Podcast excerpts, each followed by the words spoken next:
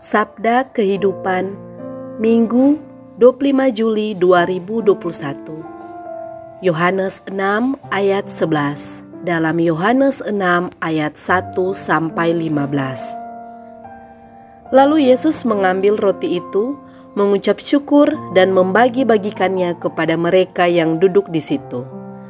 Demikian juga dibuatnya dengan ikan-ikan itu, sebanyak yang mereka kehendaki. Lima roti dan dua ikan tentulah tidak cukup untuk lima ribu orang. Filipus coba berhitung dengan memakai uang. Baginya uang sebanyak 200 dinar, yakni ukuran untuk gaji setahun tidak akan cukup membeli makanan untuk orang sebanyak itu. Akan tetapi, tidak demikian bagi Yesus. Dalam tangannya, apa yang sedikit menjadi berlimpah, apa yang tidak cukup menjadi lebih dari cukup. Yesus mengajak kita untuk melihat apa yang ada pada kita mengambilnya dan membawanya kepadanya sambil mengucap syukur bahwa aku punya sesuatu untuk dipersembahkan pada Tuhan disertai keinginan hati agar kiranya dapat kita bagikan sebagai berkat bagi orang lain.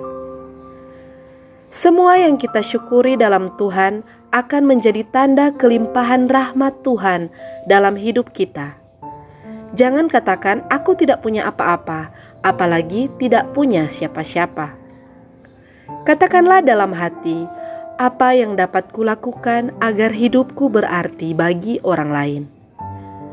Tuhan telah memilih kita dari dunia ini untuk menjadi berkatnya bagi dunia. Sekecil apa pun yang ada pada kita akan sangat berarti bila dilihat sebagai berkat Tuhan untuk dunia ini. Kehadiranku waktu dan tenagaku, cinta dan peduliku, ketulusan hati dan niat baikku, nafas dan semangat hidupku yang penuh gairah, tangan dan kakiku yang terulur dan rela berjalan menjumpai sesamaku.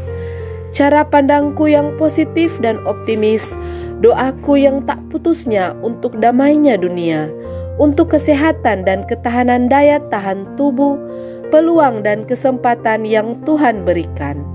Betapa melimpah hidupku, selalu ada alasan untuk bersyukur. Mari terus bersyukur dan berbagi berkat. Selamat bersyukur dan berbahagia di hari Minggu ini.